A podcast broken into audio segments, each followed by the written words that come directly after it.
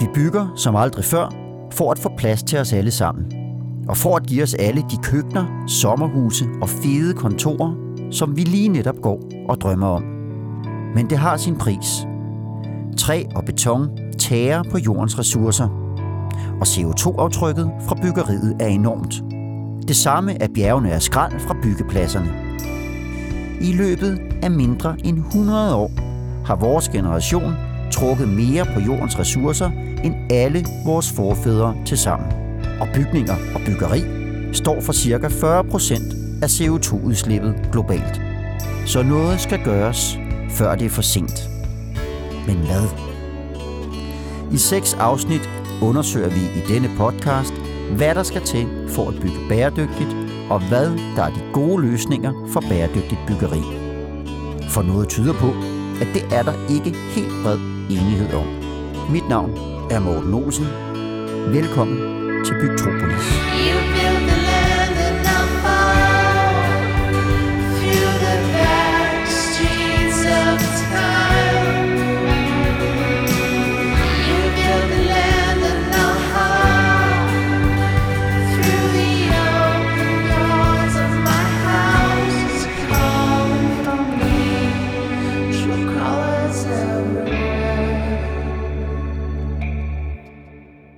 grundstoffer de forsvinder.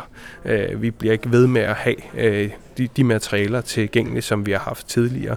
Så vi bliver nødt til at, at kigge ned i vores gemmer, altså affaldspladser og andre steder, og finde vores materialer, for de er jo ikke blevet væk. De er her jo et sted, men vi har ligesom skubbet dem øh, over på øh, affaldspladser osv. Ham her hedder Anders Lindager, og han har gjort det til sit livsprojekt at bevise, at man godt kan bygge store byggerier med genbrugsmaterialer. Det første, det er jo at, at, at erkende, at, øh, at vi har rigtig, rigtig mange ressourcer, som vi i dag kalder affald. Et vigtigt sted at gå ind, det er faktisk hos de øh, forskellige bygherrer, som skal udvikle projekter, eller hos kommuner, eller boligforeninger. Fordi de ved meget tidligt, at de skal af med noget, og øh, så kan vi forberede de her nedrivninger eller nedtagninger af materiale. Og når vi så først har fat i det, jamen så forarbejder vi det ligesom et, et nyt råmateriale, stiller det på lager og gør det klar til, at vi kan producere de nye produkter. Det med at bygge med genbrugsmaterialer lyder som en knibbelgod idé. For som samfund bruger vi alt for mange materialer. Anders Lindager, der gerne bygger højt og bredt med træ, sten og vinduer fra nedrevne bygninger, er der heller ikke den eneste, der ser fidusen i genbyg. En anden er Flemming Besenbakker. Han stod i spidsen for det advisory board for cirkulær økonomi, som regeringen nedsatte i 2016.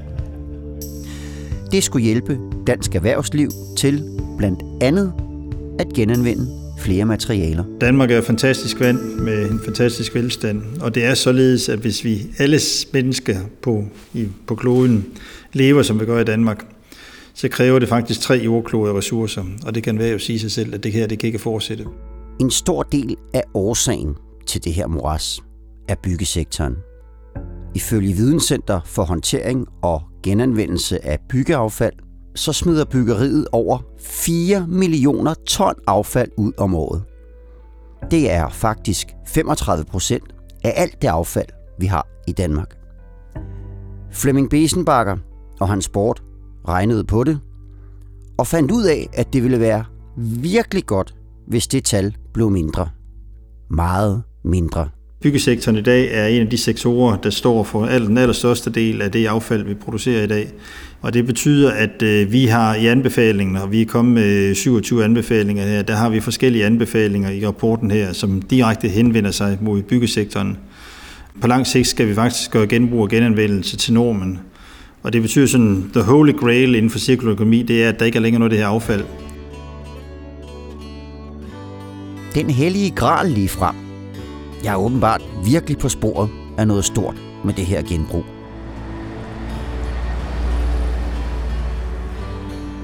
Det må jeg hellere fortælle til Søren Meier. Som du måske husker, så er Søren Meier udviklingschef i Grundejernes Investeringsfond. Og han er skrub forvirret over alt den snak om bæredygtigt byggeri. Så han bliver nok glad for at høre, at jeg har fundet byggeriets hellige gral. Nu skal du høre. Jeg har fundet ud af, at øh, Flemming Besenbakker, som var formand for regeringens advisory board for cirkulær økonomi, han kalder genbrug eller cirkulær økonomi for den hellige gral inden for byggeriet. Så jeg tænker, her der har vi virkelig fat i noget. Tror du ikke det? Altså hvis man kunne øh, virkelig kunne opnå det, at man kunne nedbryde en bygning og så genbruge øh, op til 100%, det lyder voldsomt, men hvis man virkelig kunne det, så ville det være en ønskesituation for, for byggebranchen. Jeg skal ud og møde en øh, fyr, der hedder Anders Linnager, som øh, er arkitekt og direktør for Linnager Group, hedder hans firma. Og her, der bygger de altså store byggerier, altså flere etager og boligbyggerier og kontorer og alt muligt andet, hvor de bruger rigtig mange genbrugsmaterialer.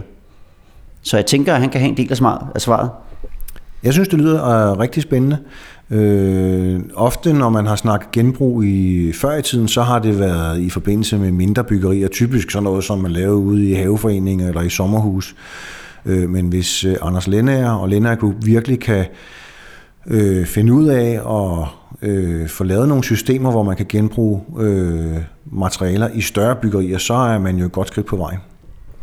Det tager jeg ud og ser til nu.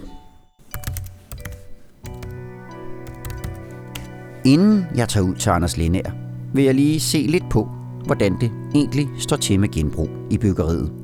Jeg er klikket ind på hjemmesiden for Videnscenter for håndtering og genanvendelse af byggeaffald.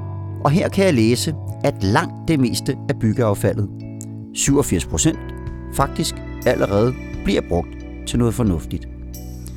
For eksempel som fyld i asfalt til at lave nye veje. Det er det, man i fagsprog kalder downcycling. Men det vil være meget bedre, hvis vi bruger skraldet igen. Eller måske gør det til nogle endnu bedre produkter. Det er det, der hedder upcycling. Og det er lige præcis det, som Anders Lennager, vi mødte i indledningen, han arbejder med. Så nu er vi tilbage i arkitektvirksomheden Lennager Group. Her er der ved at blive mokket et ret stort vindue, cirka 3 meter højt, ind midt i tegnestuen. Om. Kom Claus, det er mandag, ikke? Det er et genbrugsvindue. For Lennager Group har gjort det til sin mission at bygge byggerier i større skala med genbrugsmaterialer. Og de har simpelthen det, der hedder en upcycling-afdeling. Eller til daglig bliver den bare kaldt op. Og her møder jeg virksomhedens direktør, Anders Lindager. Tak fordi øh, jeg måtte komme forbi og se, hvordan I arbejder. Velbekomme. Meget velkommen. vi kan måske starte med at sige, hvad i alverden er det, der sker her?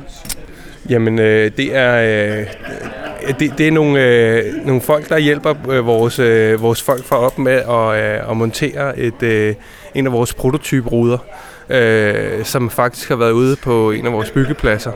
Øh, så øh, man kan sige, at øh, det er sådan en typisk ting, der sker herinde hos os, at øh, vi meget hurtigt bliver konkrete, og, øh, og vi har alle vores øh, innovationer og udviklingsmaterialer, som er lavet af op- affald, som vi så udvikler til nye produkter, og dem har vi inde på tegnestuen inde i vores virksomhed en til en. Så det er meget vigtigt for os at være helt tæt på de her udviklinger for at forstå, hvordan de, øh, de opfører sig, og også for at fortælle vores kunder, at øh, det her det kan vi godt lave af affald til nogle nye materialer, vi kan bygge med.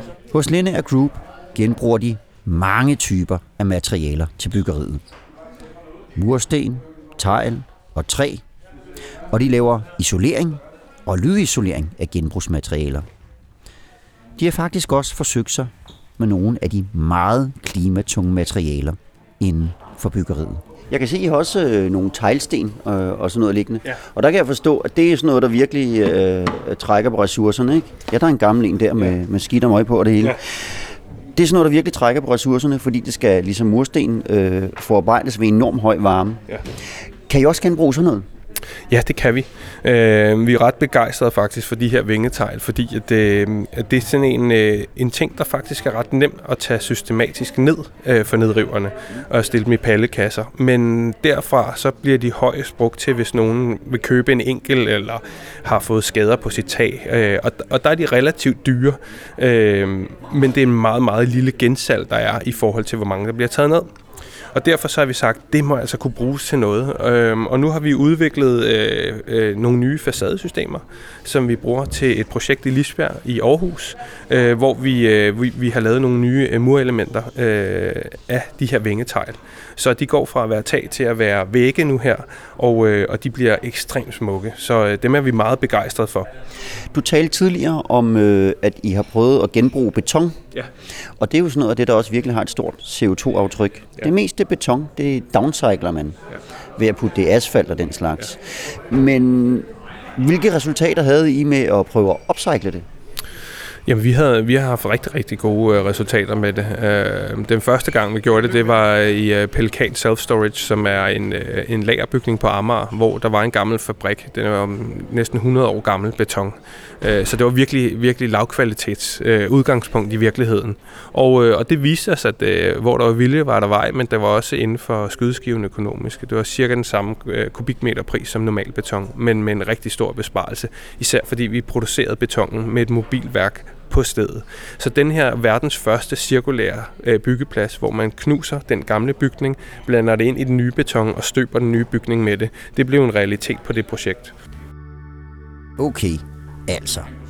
Linear Group tog en gammel betonbygning, pillede den fra hinanden, støbte den om til nyt beton og byggede en ny bygning på samme sted.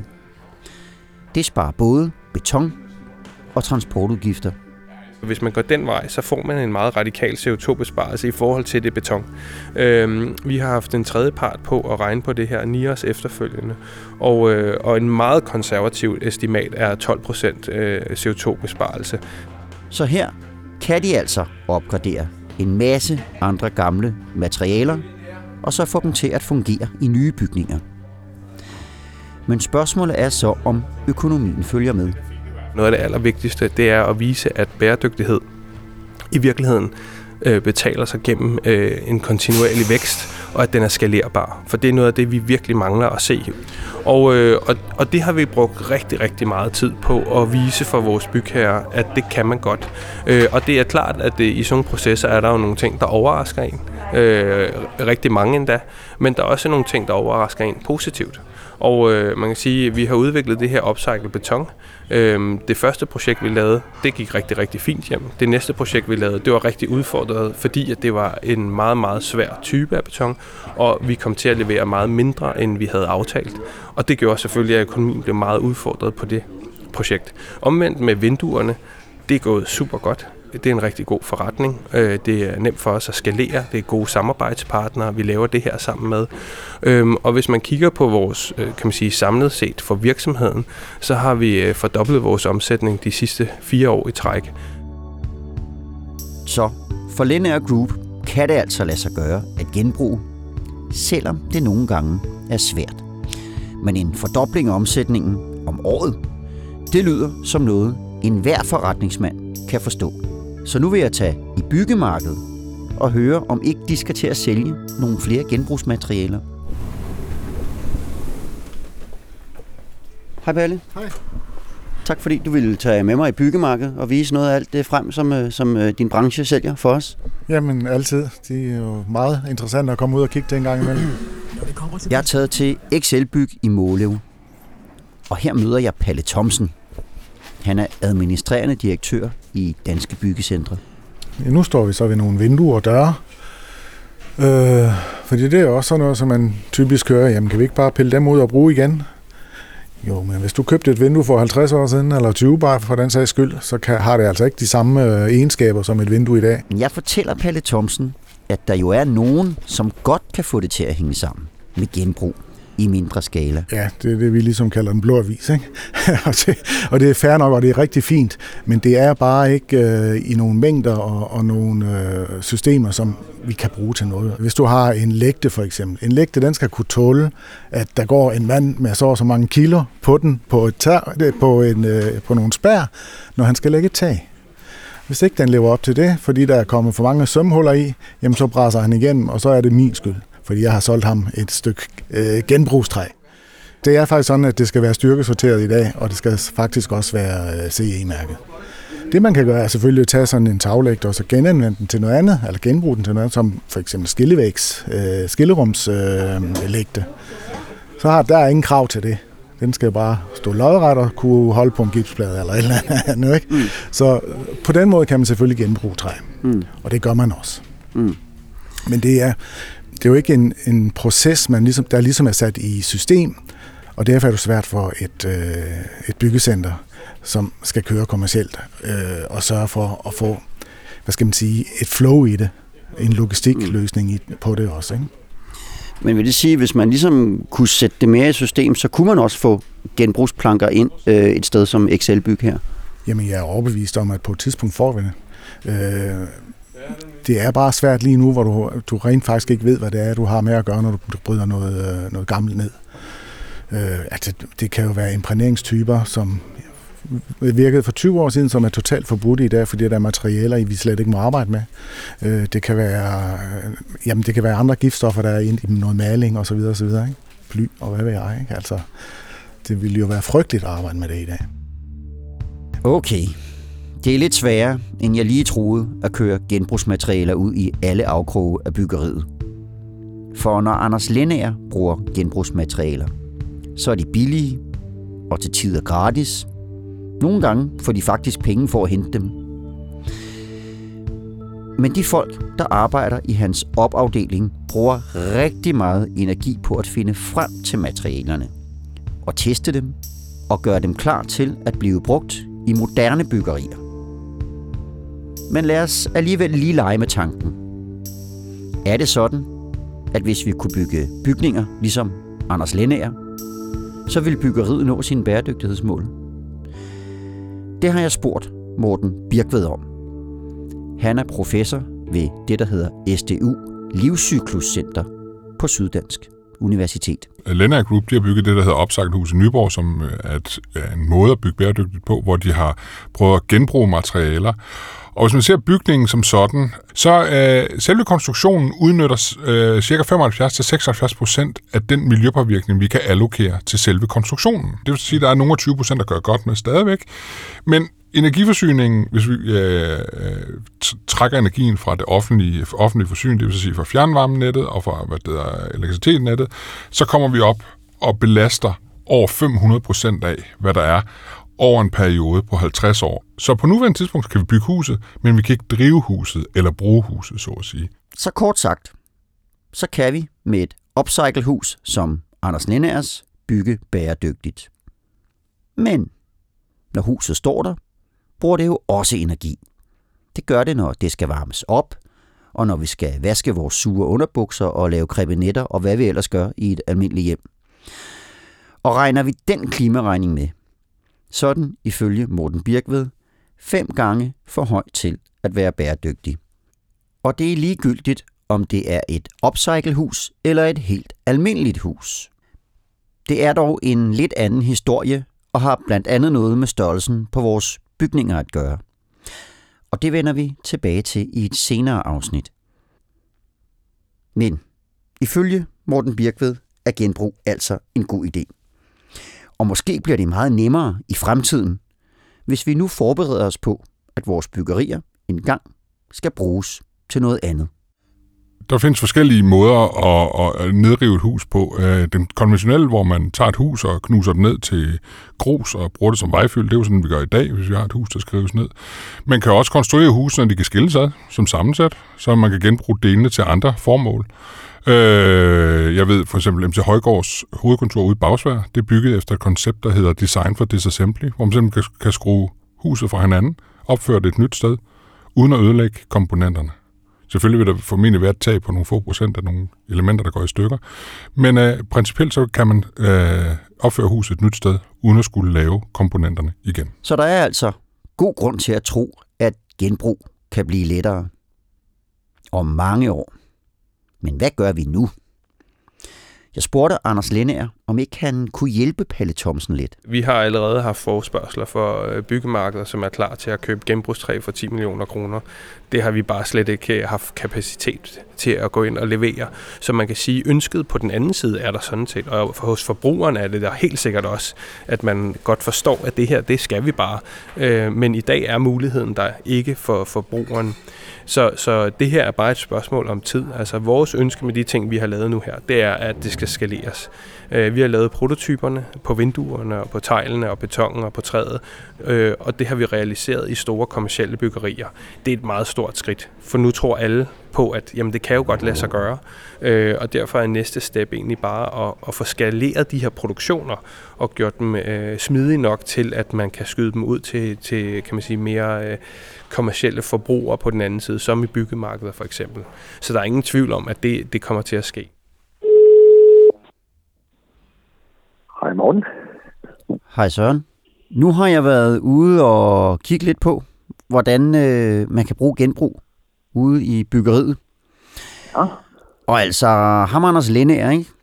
han kan ja. godt bygge store byggerier, hvor han genbruger mange af materialerne. Mm. Men der er altså stadig et stykke tid til, at det sådan ligesom kan rulles ud i byggeriet og i byggemarkedet og sådan noget. Vi er desværre ret langt fra. Det jeg også har tænkt, det er, at når nu vi alligevel ikke sådan lige her nu kan blive verdensmestre i genbrug, så skulle vi måske til at kigge lidt på nogle af de andre materialer og se, om man kan gøre dem mere bæredygtige. Det synes jeg lyder super spændende, øh, og, og, og det er vi jo nødt til, fordi vi har jo ikke sådan nogle rigtige alternativer lige her og nu. Øh, så kan vi få det eksisterende til at fungere bedre i et bæredygtigt perspektiv, så vil det jo være det bedste lige her og nu. Præcis. Og jeg har tænkt på træ. Det er jo i hvert fald sådan noget, man kan dyrke Mm. og, og fælde og dyrke igen. Ja. Så det tænker jeg, at øh, skal være næste skridt i vores lille øh, Tour de Force her. Ja, men øh, det glæder jeg mig til at høre, hvordan det går, øh, og om du får nogle spændende resultater med derfra fra dine undersøgelser. Det siger vi. Vi ses Mm. nu. Det gør vi, morgen. Det er og godt. held og lykke derude. Tak skal du have. Podcasten Bygtropolis er produceret af Morten Olsen og Munk Studios i samarbejde med Bark Rådgivning og med støtte fra Lokale- og Anlægsfonden og Grundejernes Investeringsfond. Intromusik og lyddesign er produceret af Martin Rønne.